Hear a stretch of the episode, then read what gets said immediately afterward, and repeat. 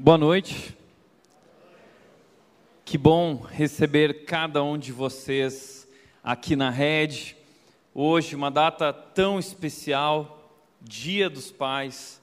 E eu espero que você tenha tido um dia excelente, tenha desfrutado de uma experiência especial. Antes de nós entrarmos no tema que vamos tratar hoje sobre o Dia dos Pais, eu gostaria apenas de te lembrar que no dia 21 de agosto nós teremos o Summit aqui na Rede. O Summit é a maior conferência de liderança do mundo. É uma conferência cristã com os maiores preletores internacionais. Essa conferência a, a, acontece de maneira híbrida, videoconferência momentos presenciais aqui.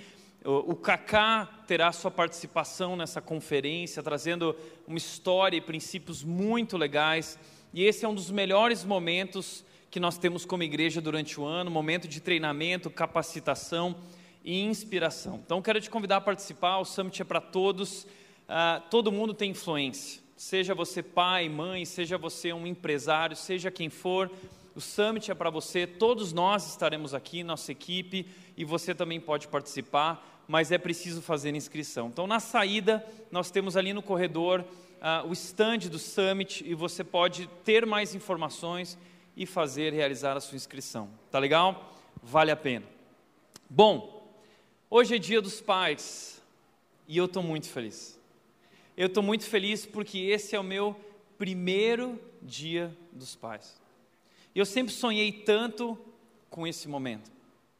E tem sido tão especial viver esses dias. A nossa filhinha acabou de nascer a Mel, minha filha da Nath, ela está agora com 25 dias e nós estamos muito felizes. A vida como pai é uma vida cheia de novos desafios. Talvez você que é pai já viveu essa experiência uma vez, duas, três, alguns até mais, né? alguns loucos viveram até mais. Talvez você está olhando para mim e dizendo assim: ah, eu sei o que você está passando. Que bom, Tiago, viva isso, não é? É uma tarefa difícil, né? Mas é uma vida cheia de novos desafios e esses desafios começaram. Eu gosto de dizer que esses desafios começaram no dia do parto. No dia do parto, é, a, Nath, eu, a Nath decidiu ter o parto normal e, e nós estávamos aguardando tudo acontecer naturalmente. Eu lembro que um dia ela foi para a cama mais cedo e ela me chamou, era umas 11 horas da noite, falou assim: amor, vem aqui me ajudar, eu, eu preciso de ajuda para me virar. Eu fui até o quarto, dei a mão para a Nath, na hora que eu levantei ela, pluf, aquele barulho, a água espalhou na cama e o coração explodiu, começou a bater a mil por hora, a bolsa explodiu, a bolsa estourou, né? E agora? E agora, desespero, o que nós fazemos? E rapidamente começaram as contrações da Nath. E nós tínhamos estudado muito, a gente tinha se preparado para esse ensinamento e nós sabíamos que aquelas eram as contrações, os pródromos, né, contrações de treinamento, e aquelas contrações precisavam ficar bem ritmadas, irregulares, intensas, até chegarem eh, de fato nas contrações do parto. E ali eu comecei a contabilizar junto com a Nath. Ela começou a sentir dor e cada vez mais dor e dores intensas. E ela não conseguia mais ficar na cama. Ela disse: Amor, eu acho que eu vou para debaixo do chuveiro tentar ficar lá. E ela foi e eu fui junto com ela, fiquei acompanhando ela de mão dada, muitas dores. E de repente vinha aquela contração e ela começava a contar: um, dois. E aí ela, amor, conta junto comigo. Vamos lá. Um, dois, três. E eu imagino que aquela noite no nosso prédio ninguém dormiu porque a gente ficava gritando, porque a Nath falou assim: amor, entra dentro do chuveiro comigo. Nós nos abraçamos dentro do chuveiro e ficamos lá. Um, dois, contando até 30 para a contração passar. Nós chegamos até três e meia da manhã quando a gente percebeu que eram umas contrações que eram necessárias para o parto, aquelas contrações ativas. Nós decidimos ter a Mel lá em Campinas, então eu peguei o carro e eu dirigi que nem o Ayrton Senna para Campinas. Eu devo ter pego muita multa. E fomos até o hospital, chegamos lá quatro horas da manhã. E no caminho, daqui até lá, de mão dada, gritando: um, dois, três. Entramos no hospital gritando: um, dois, e todo mundo olhando, dizendo: quem são esses dois malucos? Mas isso nos ajudou, foi legal. Quando nós chegamos na sala do parto, eu tomei um susto, porque eu não tinha noção nenhuma de como funcionava um parto. Parecia a sala dos jogos mortais. Né? Brinquedos para todos os lados, para posições para a mulher poder é, é, dar à luz, e logo né, sangue daqui a pouco para todo lado também, aquela loucura. E eu, eu confesso que eu sou aquele cara que não gosta de ver sangue dos outros. E eu, quando imaginava o parto, muita gente perguntava assim: e aí, você vai participar? Eu, vou estar na sala, né? eu vou ficar lá no meu cantinho, deixar a equipe médica fazer o que eles sabem fazer, e eu, eu vou ficar lá atrás da cortina. Só que eu cheguei lá e o médico, a equipe médica já falou: Tiago, dá a mão para ela, segura ali, Tiago, vai ali, coloca ali. E participando de todos os procedimentos ali do parto, daqui a pouco o médico falou assim: Tiago, está chegando a hora, por favor, senta aqui na frente. Eu quero que você sente de cara para o gol. Tá? E eu sentei lá de cara para o gol, né? E eu falei: a gente achava que a Mel ia ser careca. Daqui a pouco eu olhei e falei, amor, ela é cabeluda, amor, olha, ela tem cabelo, que incrível, não sei o quê. Falei, amor, é agora, vai com tudo, vai agora. E de repente o médico falou, Tiago, põe a mão aqui, ó, põe a mão que é você que vai pegar sua filha. Eu disse, não, não. Eu coloquei minha mão aqui assim, e ele começou a colocar um monte de coisa em mim, dizendo, se prepara, se prepara. E daqui a pouco saiu a cabeça e veio aquele plum, um monte de sangue na minha cara e a mel no meu colo. E de repente minha filha está ali no meu colo, aquela uma experiência maravilhosa. Já dei para a mamãe logo a bebê e nós curtimos um momento muito especial. Foi uma história incrível. Que experiência poder pegar minha filha, saindo logo de cara já pegar minha filha na mão. Eu gosto de dizer que o parto normal, ele é doloroso e maravilhoso. Que experiência. Lucas fala sobre isso, que a mulher ela tem filhos em dores de parto, mas depois que o filho vem à luz, tudo se reveste de significado. Foi maravilhoso. E tem sido assim desde então. Uma nova rotina, uma nova vida, tudo é diferente, tudo mudou agora e tudo é muito especial. Aliás, muitas fraldas, não é? Muitas fraldas, cocô para todo lado. Eu nunca vi tanto cocô na minha vida. E eu não sabia que isso acontecia, mas existem jatos de cocô. Não é? Essa semana eu sujei muita roupa. Aliás, teve um momento que a Nath falou o seguinte: amor, eu vou tomar um banho, você pode cuidar da Mel para mim e trocar a fralda dela? Claro, amor, conta comigo. E eu fui lá, filhinha, eu vou trocar você. E vieram aqueles jatos, frá, frá, e daqui a pouco uh, o trocador estava todo sujo de cocô. E, e, o cocô começou a descer para as costas dela e foi para a nuca. E eu, tava, e eu virava, dizia, a, a Mel virou um cocôzinho. Né? E eu comecei a gritar: amor, amor, me ajuda. Terrível. Eu estava andando de carro essa semana, pensando em tudo isso, daqui a pouco eu olhei e tinha um restinho de cocô na minha mão. Essa é a experiência com recém-nascido, uma experiência cheia de novos desafios. Mas, eu acho que o maior desafio de todos de um pai é o desafio, eu tenho pensado muito nisso. O maior desafio de um pai é transmitir a sua fé ao seu filho. Essa é a minha única preocupação hoje. É o que tem ocupado meus pensamentos e o meu coração.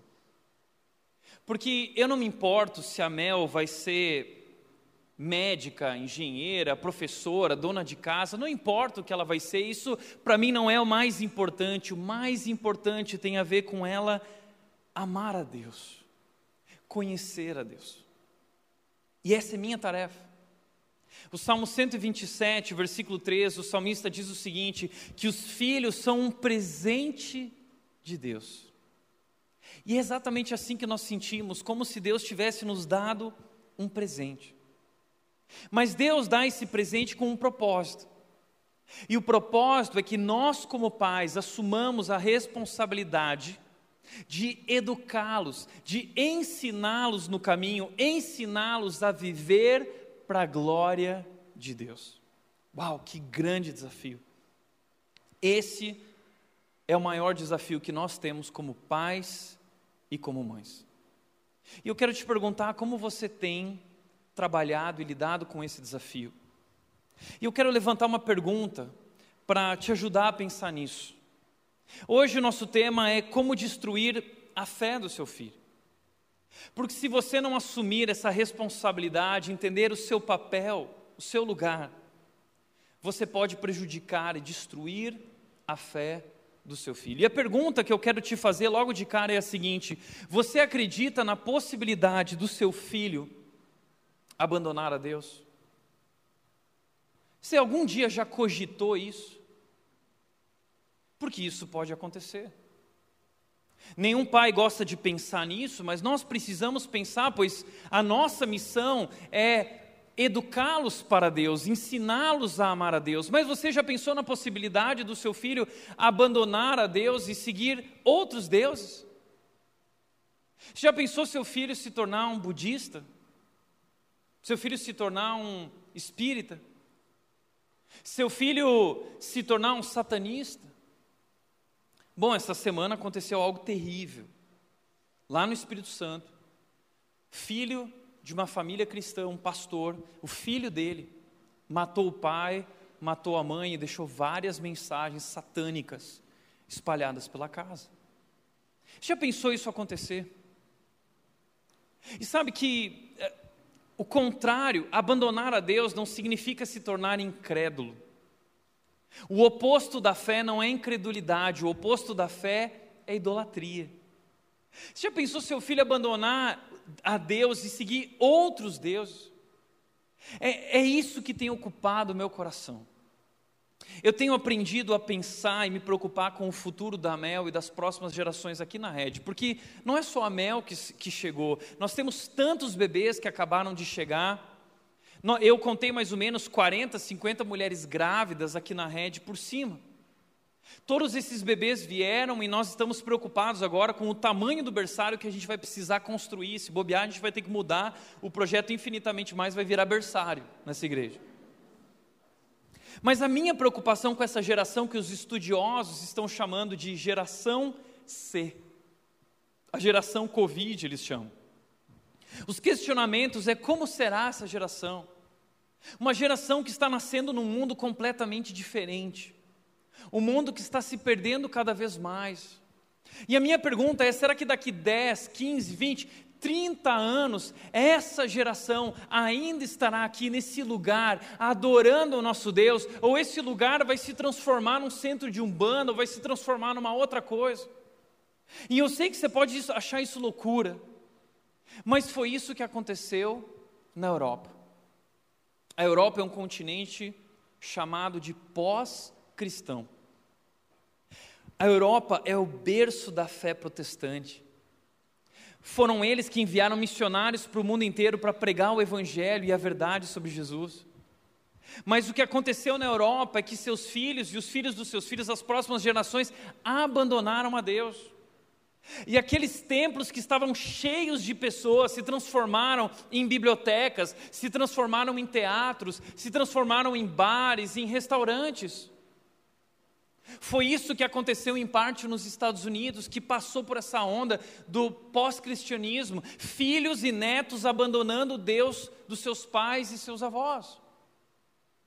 Foi isso que aconteceu com Israel. Israel também viveu isso. E essa é uma realidade. Recentemente eu lidei com essa frase, eu me assustei com essa frase do Albert Malthus, que ele diz o seguinte: organizações não são perpétuas. Por serem feitas de pessoas, eventualmente elas morrerão. A igreja sempre esteve e sempre estará a apenas uma geração de sua extinção. Já parou para pensar nisso? Cada igreja está a uma geração da sua extinção. Eu conheço várias igrejas que durante a pandemia se extinguiram, igrejas que acabaram. E isso também pode acontecer conosco no nosso futuro. A rede tem apenas nove anos.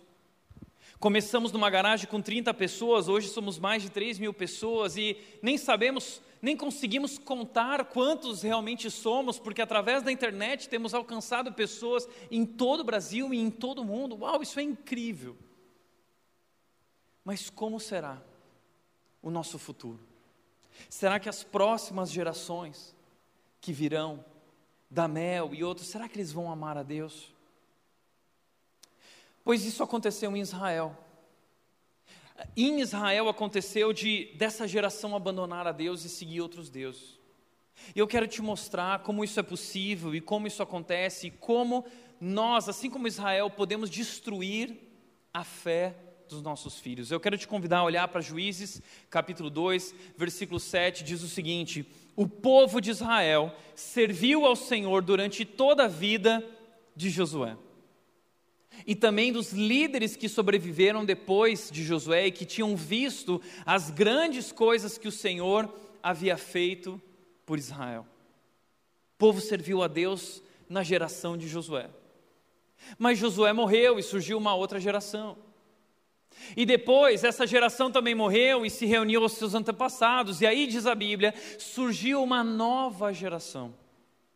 Uma geração que não conhecia o Senhor, nem tinha visto as grandes coisas que ele havia feito por Israel.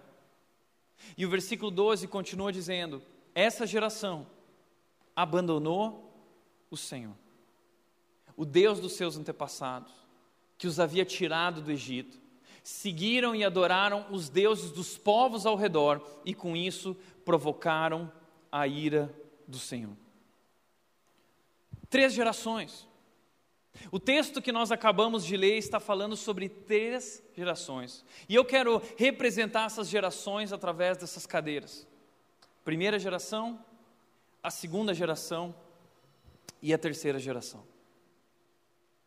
O que o texto diz é o seguinte: que essa primeira geração conhecia Deus.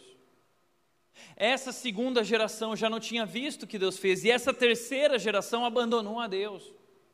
Caiu, diz o texto, num absoluto vazio de Deus. E foram buscar outros deuses.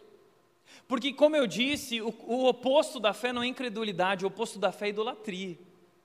Entenda isso: todo mundo adora um Deus. Ateísmo não existe. O ateísmo não existe. O sujeito pode ser ateu do Deus da Bíblia, mas ele vai buscar algum outro Deus. Todos nós servimos algum Deus. Ah, existe algo que ocupa o centro da nossa vida e determina a maneira como nós vivemos, determina nossos valores, determina nossas prioridades, determina nossas decisões, determina nossas escolhas. A, a, a, nossa vida gira em torno disso. Então, o seu Deus pode ser o seu ego, o seu Deus pode ser o dinheiro. O Papa disse recentemente que o nosso mundo vive em torno de um Deus chamado dinheiro. Jesus já havia dito isso. O seu Deus pode ser a sua beleza, a sua performance, os seus bens materiais. O seu Deus, ele pode ser um Deus chamado felicidade. A nossa geração é uma geração que vive debaixo do jugo desse Deus chamado felicidade, ditadura da felicidade, geração pão de açúcar, o que te faz feliz, uma geração que se move, que escolhe, que decide, que tem como prioridade máxima a felicidade, e tudo gira em torno disso. E ai daquele que me impedir de ser feliz, eu vou passar por cima de você, eu vou te cancelar, porque para mim o que importa é ser feliz. Foi isso que aconteceu. Uma geração que abandonou a Deus e foi buscar outros deuses. O que aconteceu? A primeira geração, a geração de Josué. A Bíblia diz, esse texto diz para nós, no versículo 7, que a geração de Josué conhecia Deus e os feitos de Deus. Essa geração era uma geração, a geração de Josué teve uma, uma experiência de primeira mão com Deus. Foram testemunhas oculares do que Deus havia feito. Josué viu as pragas do Egito. Josué viu o povo deixando o Egito, enfrentando o Mar Vermelho, o Mar Vermelho se abrindo. Josué passou 40 anos no deserto ao lado de, de Moisés e desse povo e viu a, o sobrenatural acontecer ali, Deus sustentando esse povo no deserto. Maná, alimento, a coluna de fogo à noite, a nuvem a, a, durante o dia que trazia conforto para essa nação, Deus guiando esse povo durante 40 anos até a terra prometida. Josué foi testemunha dos encontros que Moisés teve com Deus no tabernáculo. Êxodo 33, 11 diz que Moisés entrava na tenda do encontro, que era um, um tabernáculo, um templo móvel. E Moisés entrava ali e ele falava com Deus face a face, como um amigo, diz a Bíblia. E Josué, diz esse texto, Êxodo 33, 11, ficava na porta da tenda do encontro. E quando Moisés saía, Josué ficava na porta, sabe por quê? Porque Josué, ele queria ter também uma experiência com Deus, ele viu e ele conheceu esse Deus. Josué capítulo 1, diz a Bíblia que Deus falou com Josué e disse o seguinte: Assim como eu estive com Moisés, eu estarei com você. Mas aí surgiu uma segunda geração, uma geração que não havia visto, uma geração que não orava mais. Essa geração orava e buscava a Deus. Mas essa geração já não orava, pedia para o papai orar. Essa geração conhecia os mandamentos de Deus e obedecia. Essa geração conhecia os mandamentos, mas deixou de obedecer. O que isso causou? Vazio. Uma geração que abandonou a Deus. Eu quero definir trazer nomes para essas gerações, para essas cadeiras, para você entender o que está acontecendo aqui. Eu quero chamar essa primeira geração aqui de a geração compromisso. A geração de Josué é essa geração compromisso, que assumiu um compromisso com Deus. Josué 24,15 diz o seguinte: Josué disse, diante de todo o povo de Israel, Josué disse: Eu e minha casa serviremos ao Senhor. Geração compromisso. Primeiro Deus, depois eu. Aí a segunda geração. E por falta de um nome melhor, eu quero chamar essa geração de a geração café com leite. É, é, é uma coisa dúbia.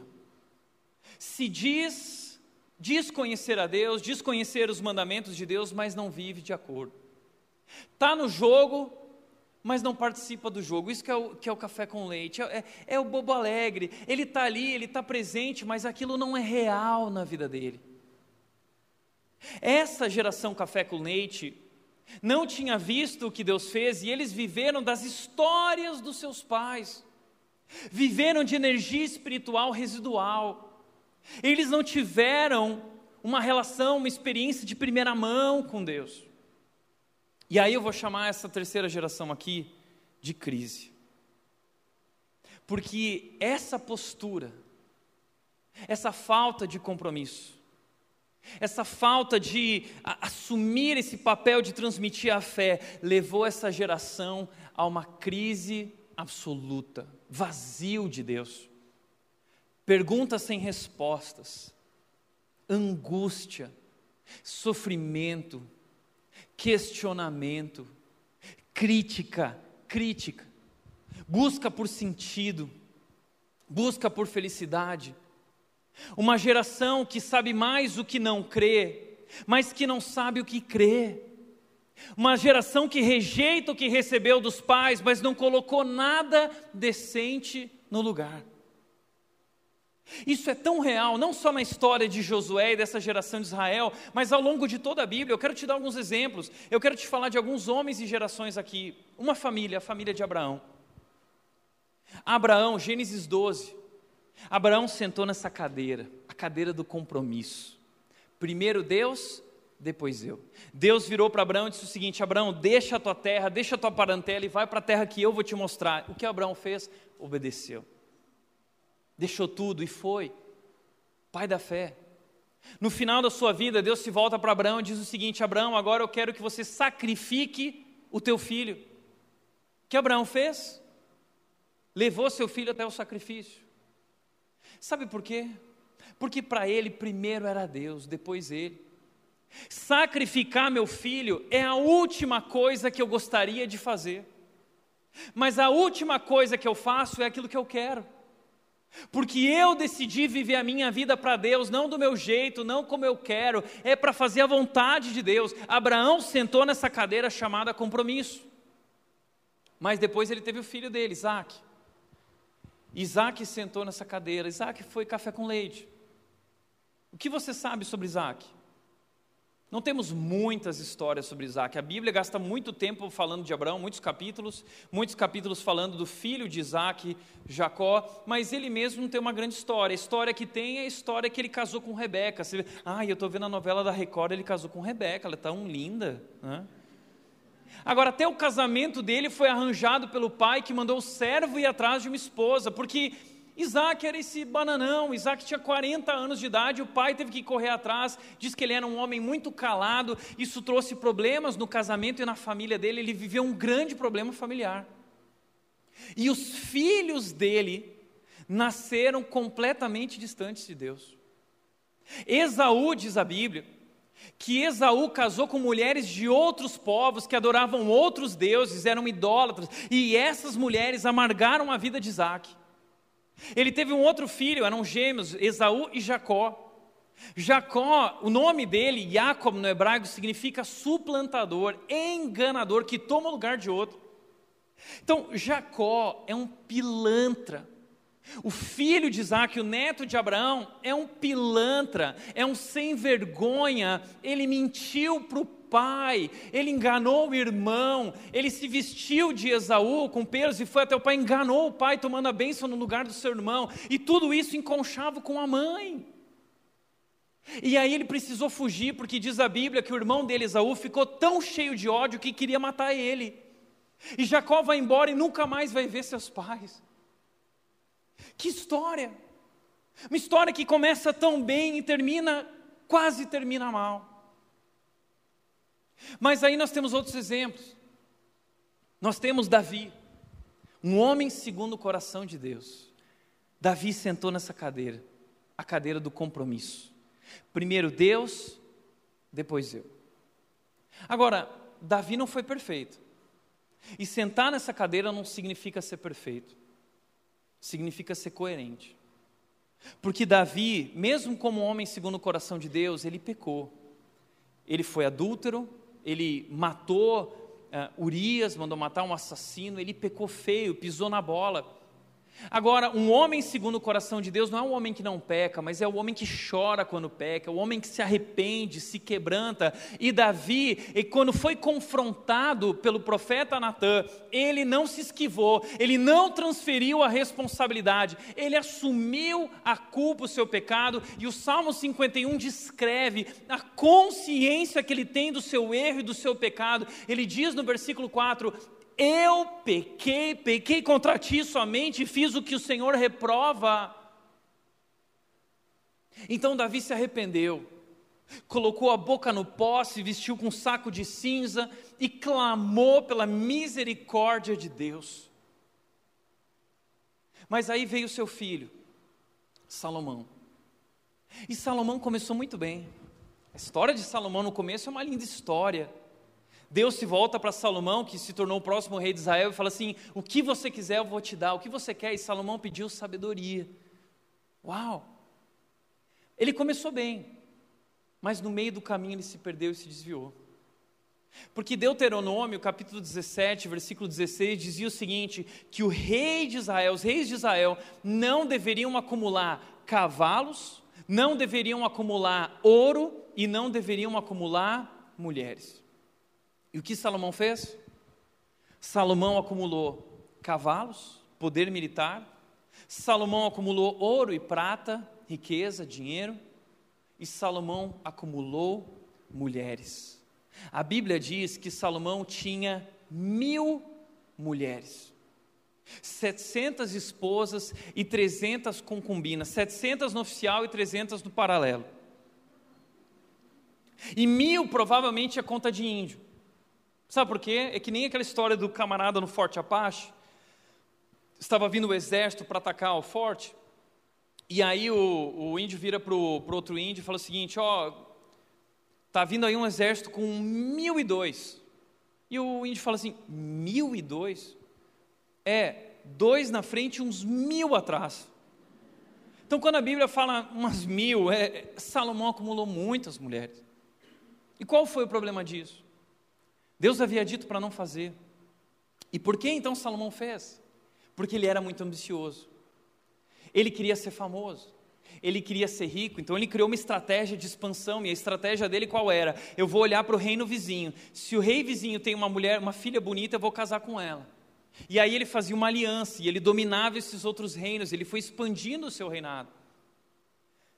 Aquele rei tem uma filha bonitinha, não, aquela lá é feia, então manda matar, todo mundo passa por cima e conquista a terra deles. Então Salomão foi expandindo o seu reino e teve mil mulheres. Diz que Israel nunca teve tanto dinheiro, tanta prosperidade. Os reis de todas as nações vinham para conhecer, todo mundo queria poder ver Salomão. A rainha de Sabá veio visitar Salomão. Mas qual foi o problema? Essas mulheres com quem Salomão casou eram de outros povos, amavam outros deuses. E elas começaram a trazer os seus deuses para Jerusalém.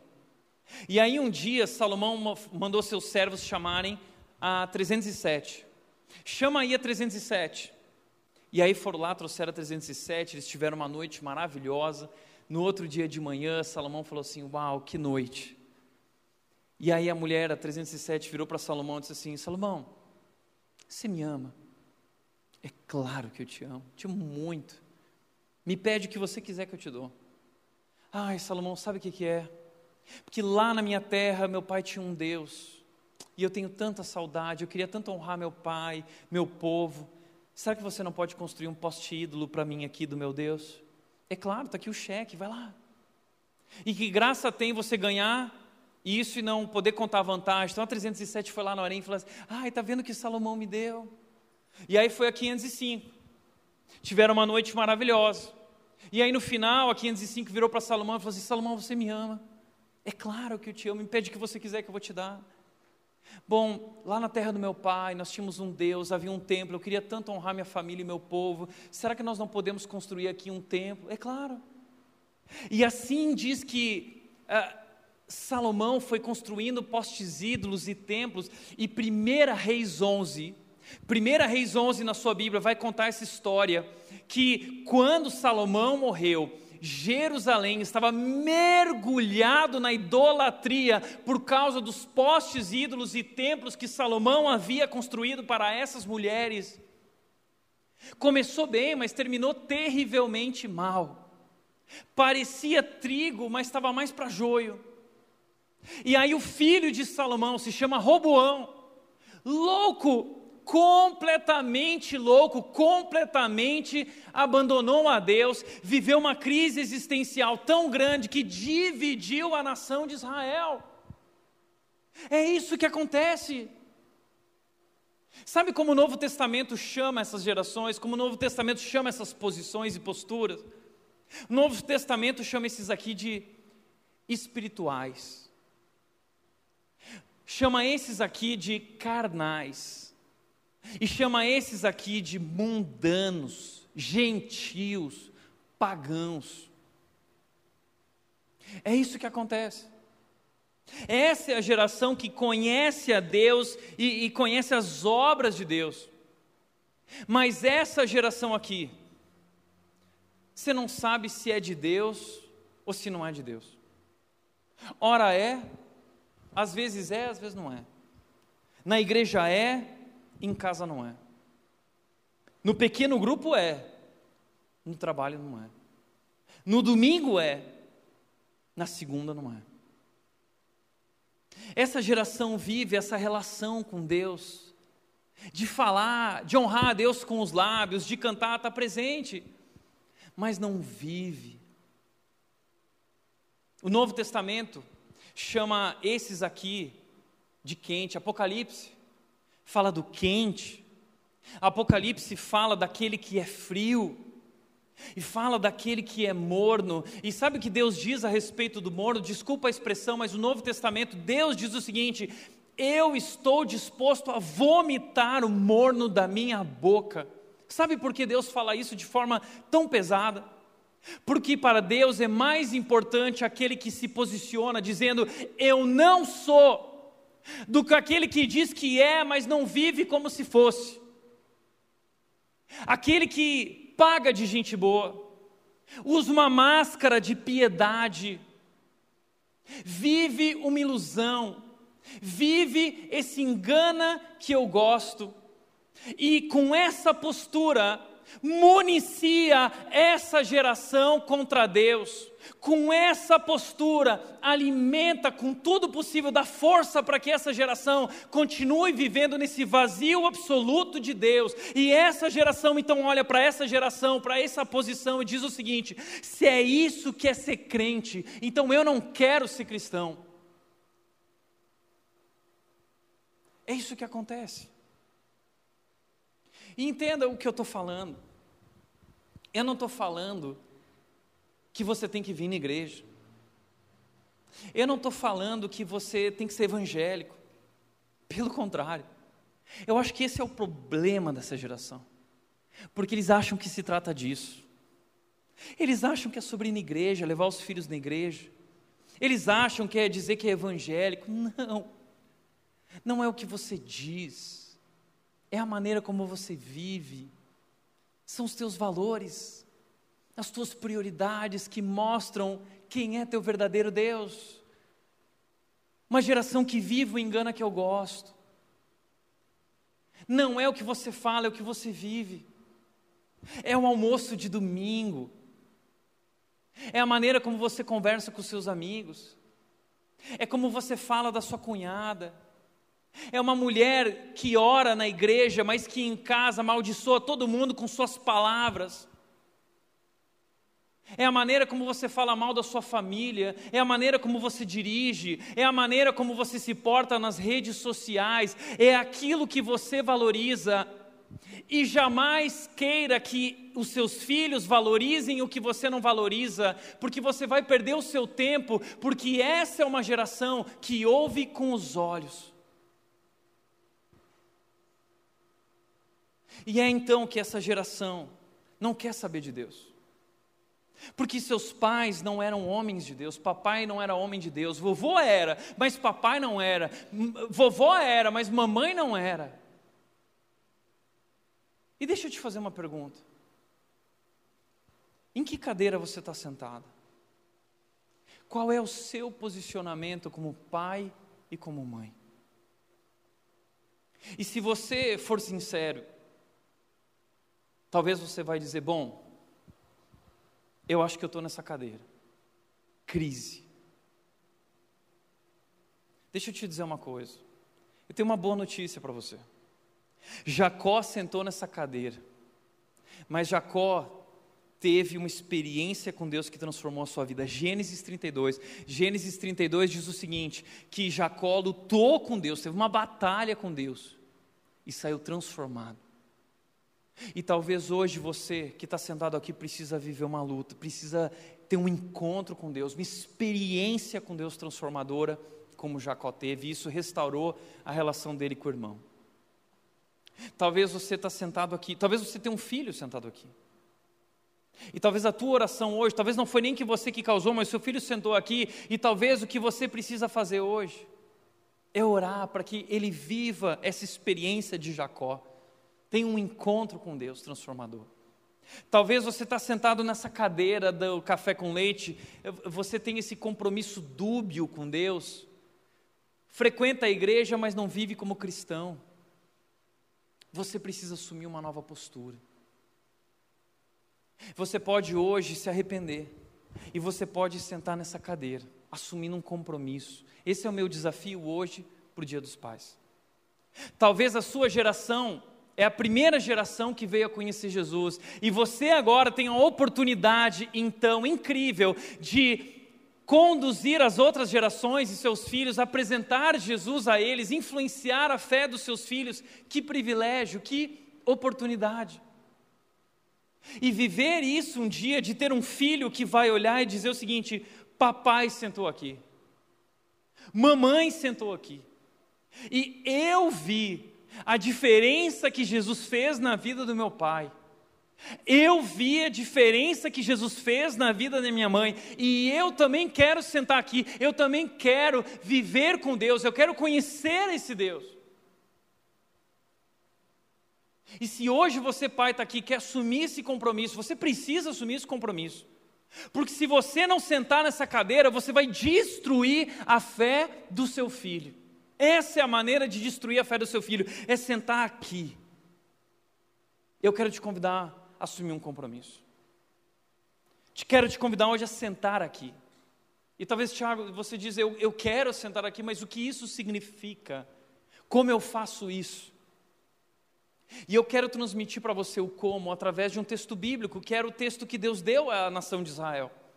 Deus deu como para eles, Deus disse o seguinte: o compromisso dos pais deveria ser esse. Deuteronômio capítulo 6, versículos 5 a 7 diz o seguinte: Ame o Senhor, seu Deus, de todo o seu coração, de toda a sua alma e de toda a sua força.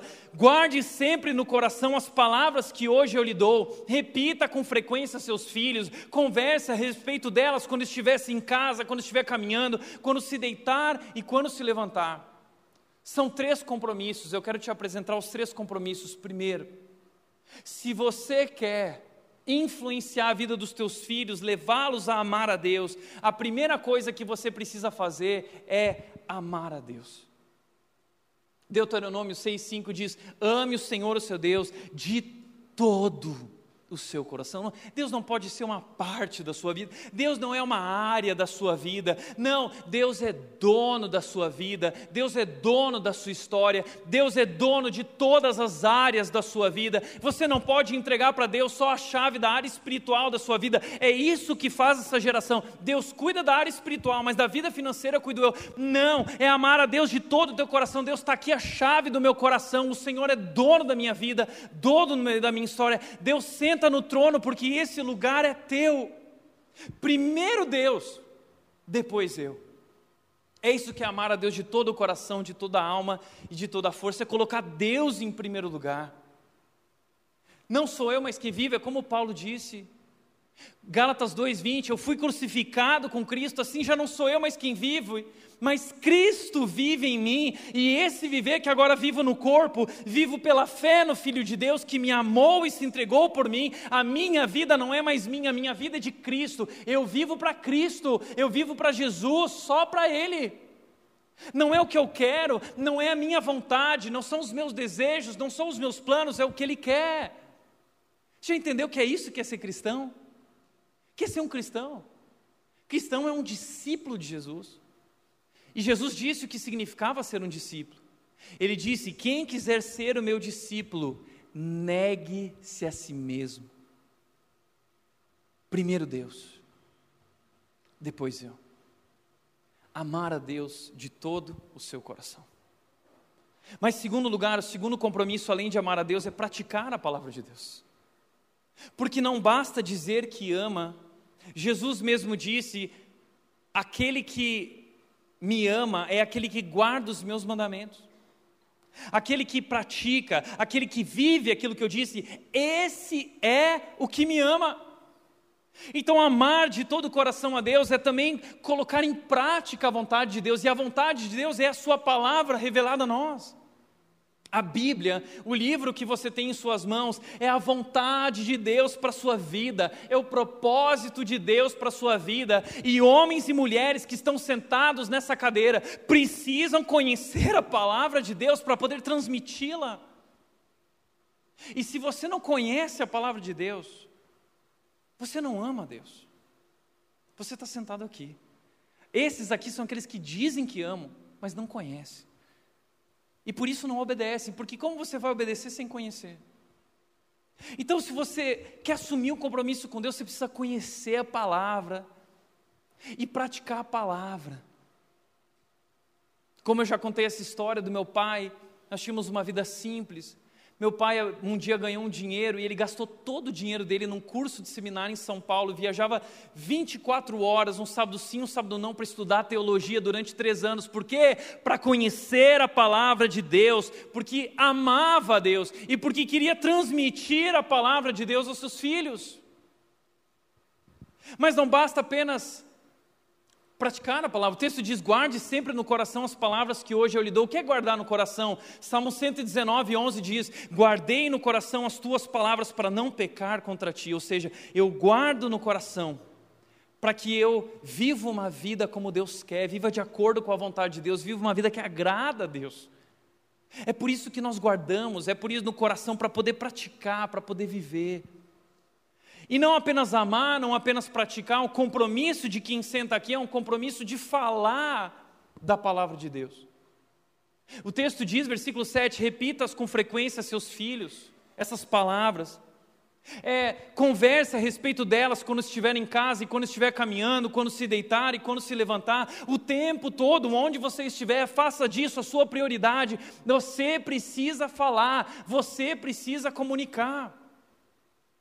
E a versão antiga, a revista atualizada, ela dizia o seguinte: tu inculcarás Tu, tu, como pai e como mãe, vai colocar, enfiar na mente da criança esses princípios, esse amor a Deus. Essa é a tarefa dos pais. Por isso nós temos que repetir, repetir, repetir e falar, e falar, e conversar. E quando eles dormem, e quando eles acordam, e dia e noite, essa precisa ser a nossa prioridade. Enquanto os filhos têm o coração aberto. A Mel, agora tão pequenininha, mas a Mel, ah, quando eu pego ela no meu colo o tempo todo, cantando músicas sobre Jesus, contando a história de Jesus, pegando aquelas músicas antigas, aqueles corinhos, ah, se eu fosse um elefante com a minha tromba eu louvaria o Senhor, se eu fosse, então várias músicas cantando falando sobre Jesus. E eu acho tão maravilhoso porque ela fica no meu colinho olhando para mim com aquela cara assim, ó. Porque os filhos nessa fase daqui em diante têm um coração aberto, e esse coração e mente vai se fechando lá nos 12, 13 anos. Ali o coração deles se fecha para você e se abre para os amigos. Aí eles vão ouvir os professores, aí eles vão ouvir os influencers, eles vão ouvir os youtubers, e se você não falar, e falar, e falar, alguém vai falar no seu lugar, e que não sejam os professores, que não seja o mundo aí fora, porque o mundo já não tem nada mais bom para falar, o mundo se esqueceu de Deus, o mundo abandonou a Deus, e o mundo tem um plano diabólico para destruir a fé do seu filho. A Bíblia diz que o mundo jaz no maligno, o que significa isso? O mundo está sob o controle do maligno. E ele movimenta todos os canais de comunicação em todas as áreas do mundo, porque ele quer destruir a fé do seu filho. E se você não falar, o Netflix vai falar. E o Netflix vai ensinar para ele que casamento não vale a pena e que ele pode se relacionar com quem ele quiser. O Netflix vai falar para ela que a experiência sexual é quando ela quiser e com quem ela quiser. E que não existe mais certo ou errado, existe o que faz feliz, e o que importa se ir em busca do prazer e da felicidade. E essa geração não tem mais regras, essa geração perdeu qualquer tipo de compromisso, mas nunca houve uma geração tão infeliz, nunca houveram tantos suicídios, porque a geração da liberdade se perdeu, caiu no vazio absoluto. E talvez você olhe para tudo isso e pense assim: ah, mas é só televisão, é só um filme, é só uma série, é só um desenho quão inocente você é, porque isso é tão poderoso, isso tem transformado as nossas gerações. Deixa eu te dar um exemplo que saiu recentemente sobre uma série do Netflix chamada O Gâmbito da Rainha, uma série sobre xadrez, uma menina que jogava xadrez. Em 23 de outubro estreou O Gâmbito da Rainha. Mais de 62 milhões de lares em todo o mundo assistiram a série. A procura por tabuleiro de xadrez aumentou 250% no eBay. A busca no Google por como jogar xadrez atingiu o pico da década. O livro que inspira a série virou best-seller 37 anos depois do lançamento. O número de jogadores no site chess.com aumentou 500%. Esse é o poder da influência que esses canais de mídia têm. E isso aqui é sobre xadrez, mas o que você mais vai encontrar no Netflix é sexualidade, tudo sobre outros deuses que não o nosso Deus e tudo sobre uma vida que não agrada a Deus. Tudo. Eu lembro que eu fui pastor de jovens durante 11 anos em Vinhedo, antes de construirmos a rede. E eu lembro de uma vez que eu estava com um grupo de pré-adolescentes e uma menina de 11 anos virou para mim e disse o seguinte: Tiago, eu fiquei assustado com a pergunta que ela fez. Tiago, malícia é pecado? 11 anos. E eu parei para pensar o que eu respondo. É, O que é malícia para você? O que é malícia para você?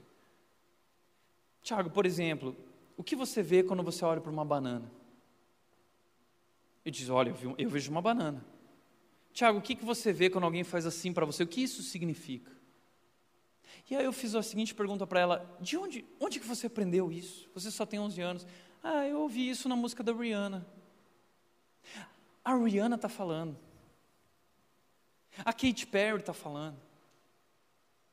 Os youtubers estão falando. Estão ensinando o seu filho enquanto você está de boca calada. Recentemente, um vídeo no YouTube de um ativista LGBT, um travesti, ele disse o seguinte, está lá no YouTube, ele disse, ele falou o seguinte: queremos destruir a família. Essa é a agenda do movimento LGBT. Nós queremos destruir a sua família. Recentemente, um mês atrás mais ou menos, saiu um vídeo de um coral gay na Califórnia, em São Francisco, e eles lançaram uma música chamada Nós Vamos Converter Seus Filhos. Nós vamos converter os seus filhos. Segundo Timóteo 3, o apóstolo Paulo disse: "Os últimos dias serão dias terríveis, porque os homens vão abandonar a Deus, não terão mais amor pela família, serão desobedientes aos pais, eles terão aparência de piedade, mas eles vão negar essa vida que Deus os chamou para viver. Uma geração que cai num vazio absoluto de Deus.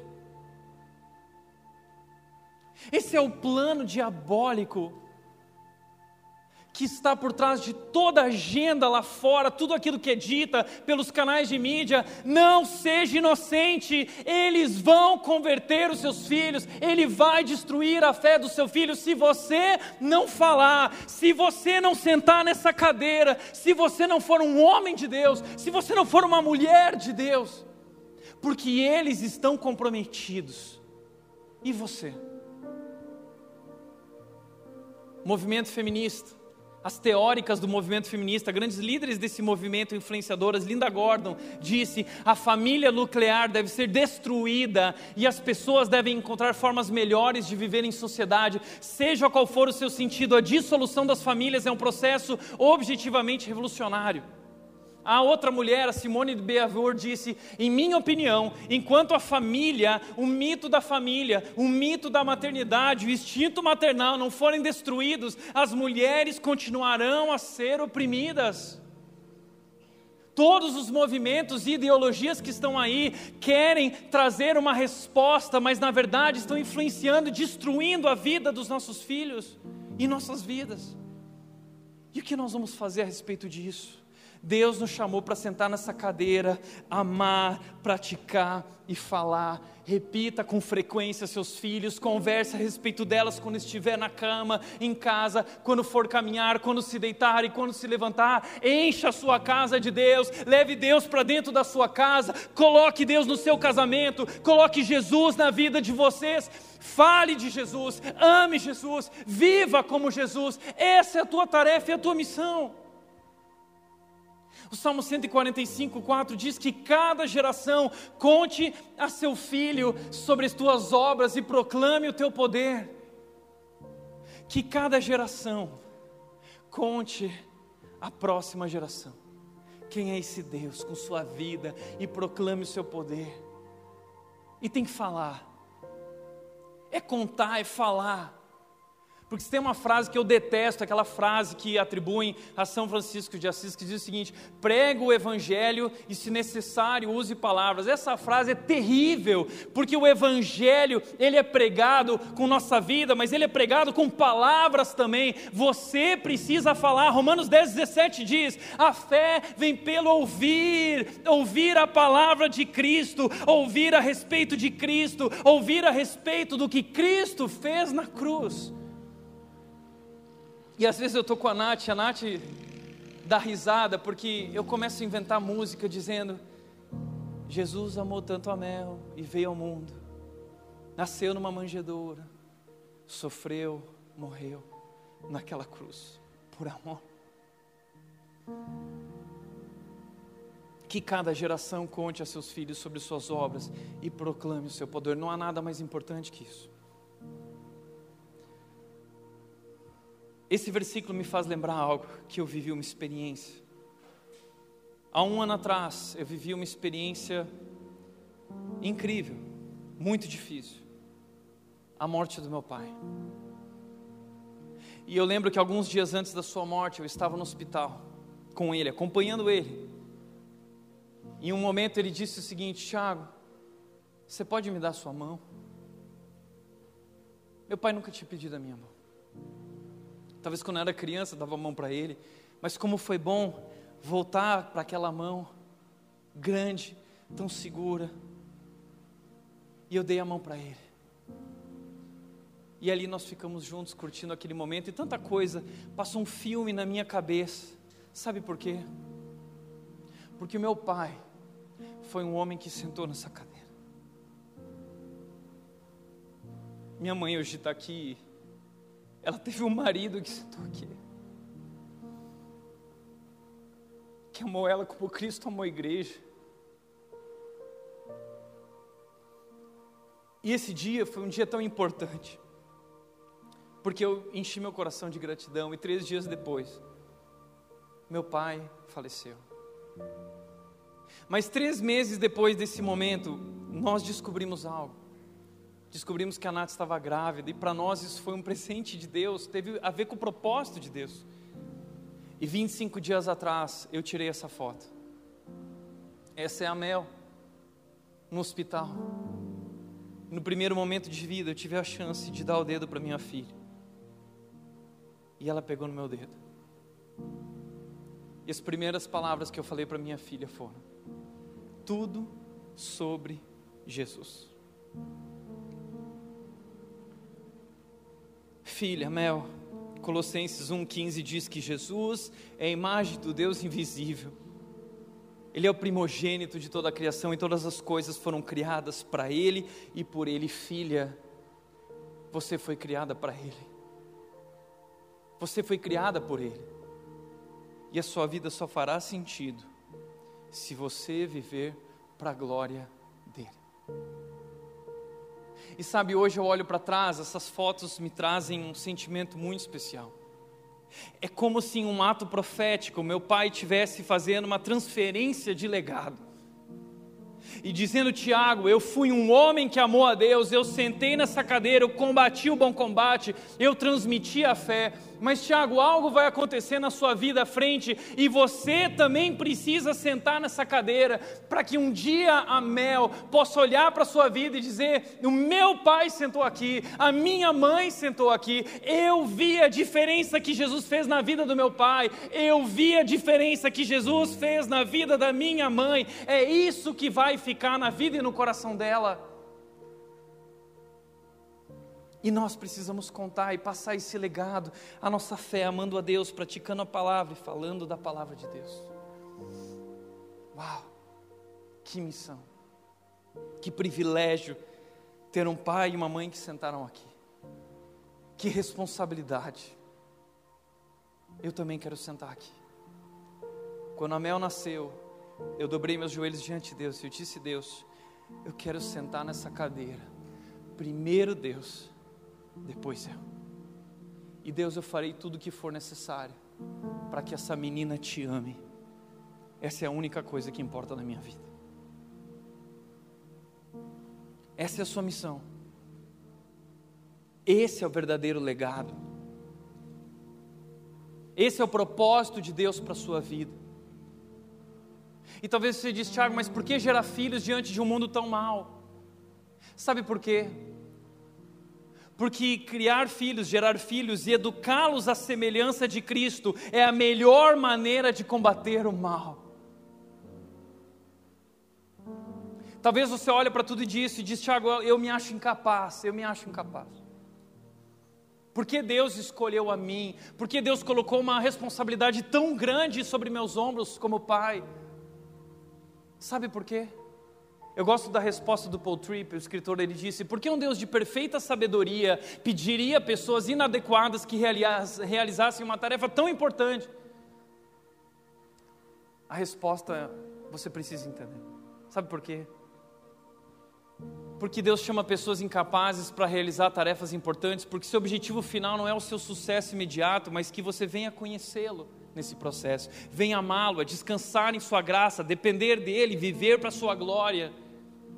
Que esse grande desafio, essa tremenda responsabilidade te leve a compreender a sua insuficiência e se render à graça suficiente, poderosa, transformadora de Deus e depender dela. E ele continua dizendo, ele não age, Deus não age para que a sua vida como pai seja fácil, previsível, livre de dificuldades. Pelo contrário, ele o chamou para fazer o impossível e em sua busca por socorro, que você encontre mais do que socorro, você encontre Deus. Na nossa missão como pais, diante de algo tão impossível, nós nos rendemos à graça de Deus e nós encontramos o Deus da graça. Por isso, para refletir e praticar, em primeiro lugar, os filhos são um presente dado por Deus, e o papel dos pais é guiá-los na direção da glória de Deus. Essa é a sua missão, maior missão de vida, sua prioridade. Segundo lugar, é o seu compromisso com Deus que forma a identidade e a profundidade da fé dos seus filhos. É sentar nessa cadeira que vai fazer diferença.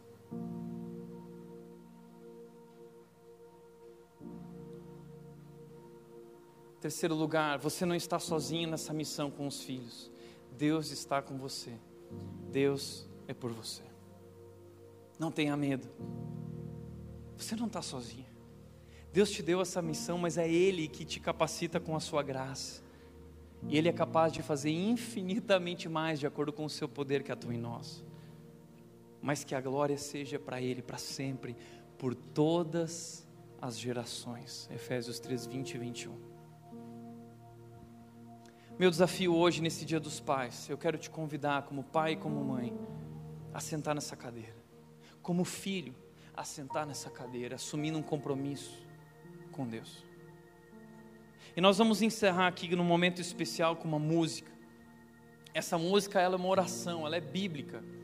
Porque essa música, ela tem dois trechos bíblicos. O primeiro trecho é Números capítulo 6 chamado bênção araônica, bênção sacerdotal. Araão, irmão de Moisés, era sacerdote em Israel. E Arão, então, ele ficava diante da tenda de encontro e todo Israel ficava na porta das suas tendas. Então Arão, ele abençoava a nação, dizendo o seguinte: que o Senhor os abençoe, que o Senhor os guarde, que o Senhor faça resplandecer sobre vocês o seu rosto, ou seja, que a graça de vocês, o amor e o poder de Deus estejam sobre nossas vidas e nossas famílias. Esse poder nos protege do mundo, nos protege desses outros povos e outros deuses. O poder de Deus sobre nós, essa é a bênção sacerdotal lá do povo de Israel. Essa música fala sobre essa bênção de Deus nos guardando, protegendo nossos lares se nós assumirmos um compromisso com Deus. Porque Deuteronômio 7, Deus diz o seguinte: Deus diz, olha, eu vou abençoar vocês até mil gerações, os filhos dos teus, dos teus filhos, dos teus filhos, até mil gerações, se vocês assumirem um compromisso, se vocês guardarem meus mandamentos, eu vou abençoar vocês até mil gerações próxima música que nós vamos cantar é sobre isso. É sobre esse compromisso que nós assumimos com Deus. E como Deus, em Sua graça, nos abençoa, nos guarda e nos guia e nos abençoa e nos ajuda, capacita a transmitir a nossa fé aos filhos e aos filhos dos nossos filhos. E a nação de Israel sempre dizia: Amém. E eu quero te convidar a dizer amém, cantar essa música com a gente. Se esse é teu desejo, se você quer sentar nessa cadeira, fica de pé. Nós vamos cantar e adorar esse Deus cantando juntos essa música. Cante de coração.